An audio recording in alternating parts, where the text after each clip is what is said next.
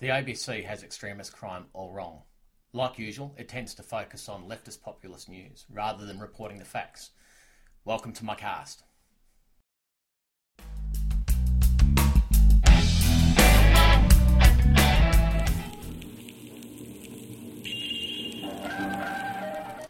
Firstly, I'd like to refer to an ABC report. Federal government urged to do more on right-wing extremism after Western Australian attack. Uh, it was dated the 24th of 2nd, 2021. The federal government is facing accusations that it has failed to do it has failed to do enough to curb the right-wing extremism after a man with a swastika painted on his forehead allegedly attacked an Aboriginal woman with a makeshift flamethrower. Western Australian police alleged the man approached the woman while she was in her with her teenage daughter on the way to the shops in Perth suburb on Saturday evening. They alleged he yelled racial obscenities at the woman before trying to burn her by the use of a can of deodorant and a lighter as a makeshift flamethrower. The racially motivated attack on First Nations women is another instance of a disconcerting trend in right wing extremism and white supremacy in Australia, said Linda Burnell. Burney, sorry, she's the federal Labor spokeswoman for Indigenous Australians. Firstly, I'd like to point out the, that this is a horrendous attack, and there's absolutely no circumstances that would justify this type of behaviour. I totally condemn it. To have a full understanding of the claims the ABC is making, let's have a closer look into ex- extremism in Australia. I think it's important to, to first understand that right wing extremism in Australia has been intermittent around 150 accounts of it since World War II. Most accounts and acts were not successful. I repeat that most accounts and, and acts were not successful. Firstly, we will discuss ethno nationalist extremism. This concerns mostly international or political and independent struggles. You could assume that it's linked to our current and historical immigration policies. We import this type of extremism. If we didn't have such an open immigration approach, we wouldn't have this type of extremism. An example of this is the Croatian Revolutionary Brotherhood, responsible for 10 separate bombings in Australia. Australian authorities now seem to have the handle on this sort of an issue, and so I won't discuss this at length. It's not really in the media today. Next, we'll discuss far right violence. It's important to note here that these mostly are not incidents rather than conspiring, so they're planning uh, and the resulting charges. The events did not happen, or they were foiled during the execution of the plans. Example number one the Victorian leader of the World Church of the Creator, a non uh, theistic, white supremacist, anti Christian religious movement that that really throws out the voice of white nationalism and anti Semitism and homophobia. It's been classified as a neo Nazi hate group. So the, the leader of this group was convicted of stabbing another member of the group. So, you know, internal arguments, stabbing each other.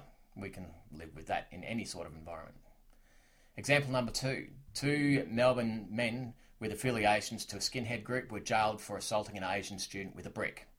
Example number three members of the newly formed group Australian Nationalists movement, split, they splintered off from another neo Nazi group, proceeded to launch a campaign of violence that included brutal assaults and fire bombings.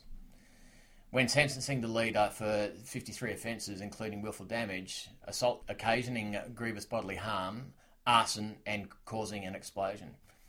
So ASIO have commented that this is important to note that the overall membership of these groups have never been particularly high, and Australia has not experienced anything like the levels of right wing extremism and violence that impact Europe and North America. Also, gaining reliable data on the far right is firstly complicated by the debate over exactly what constitutes violence. Uh, what constitutes violence motivated by the far right wing ideology. The left versus the right contrast of the conventional political spectrum is at best imprecise and often very subjective. Next, I would like to talk about the issue orientated violence. This is violence that's dedicated to a specific cause, such as environmental protection and anti abortion. It's known about issue orientated violence. So this is our left in action here. Example number one a co founder of the animal rights group People for the Ethical Treatment of uh, Animals noted that arson, property destruction, burglary, and theft are acceptable crimes when used for the animal cause. logging contractors in Tasmania have had more than $4 million worth of damage done to machinery, buildings, and timber, timber that have been vandalised by individuals exposed to logging on the old growth forests.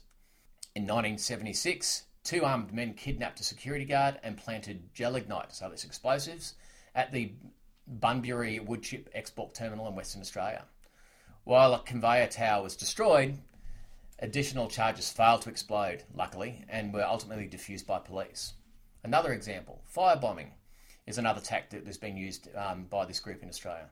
For instance, three Molotov cocktails were thrown at the Darwin offices of the Jabiluka uranium mine in 1998. In June 1995, the, the French consulate in Perth was firebombed by individuals protesting France's decision to resume nuclear testing in the Pacific.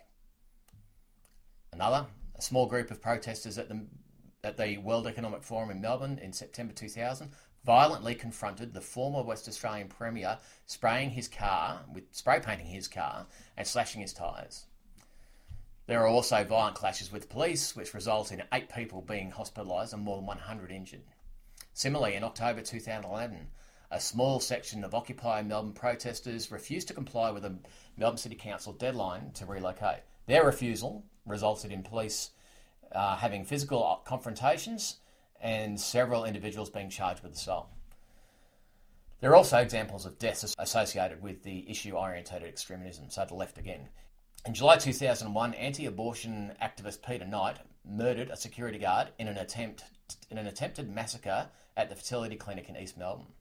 Although Knight had planned to shoot as many people as he possibly could before setting fire to the clinic and sealing the doors, he was overpowered by those inside. Notably, five years later, another Melbourne man was charged with making threats to murder staff and patients at the same abortion clinic. Between 1979 and 1985, there were also at least five serious instances of violence directed against family courts. Two individuals were killed in a series of shootings and explosions, while threats were issued against at least nine family court judges and lawyers. In recent times, the primary violent extremist threat to Australia has come from jihadism. The 2010 Counterterrorism White Pages paper defines jihadism as an extremist who follow distorted and militant interpretation of Islam that espouses violence as the answer to perceived grievances.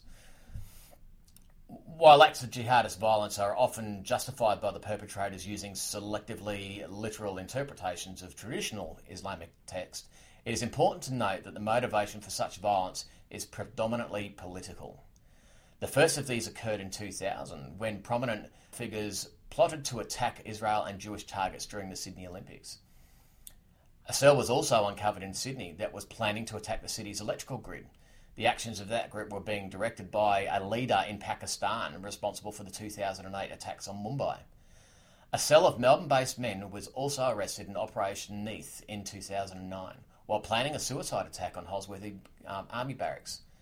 Overall, 23 jihadists have either been found guilty or have pleaded guilty to terrorism charge in Australia, when uh, referring to the legal charge, the term terrorism will be used. Three others have also been jailed for pleading guilty to, to minor terrorism related offences. The history of hate and racism tells us that any kind of violence or hatred cannot be separated from banal or low levels of prejudice and discrimination. Hate speech leads to political violence if you allow it to escalate.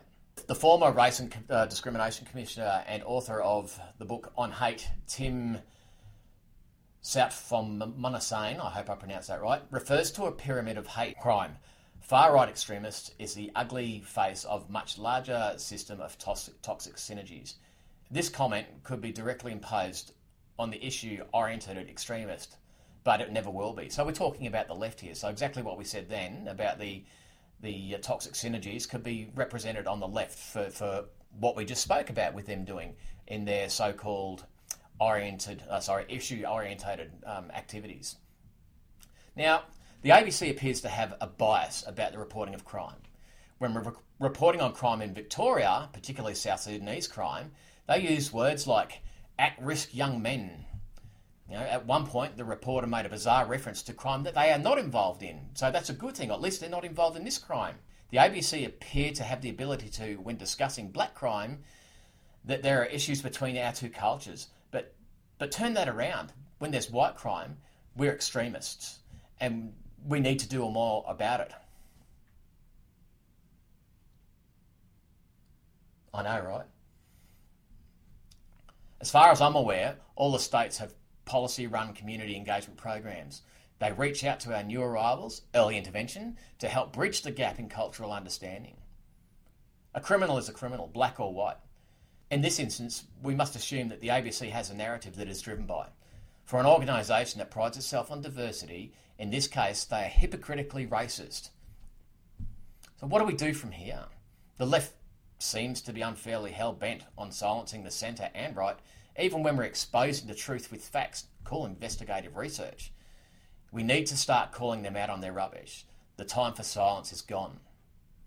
They will respond with the usual, oh, you're a bigot, or you're a racist, and why use hate speech? Let them say this. Just continue with the conversation. They eventually blow up and start calling you names. I describe this as being almost therapeutic, as it, it's their admission of having nothing coherent or interesting or factual to contribute to the discussion. Anyway, thanks for watching. I hope you enjoyed this cast. Please don't forget to like and follow and share on the platforms listed in the closing screen.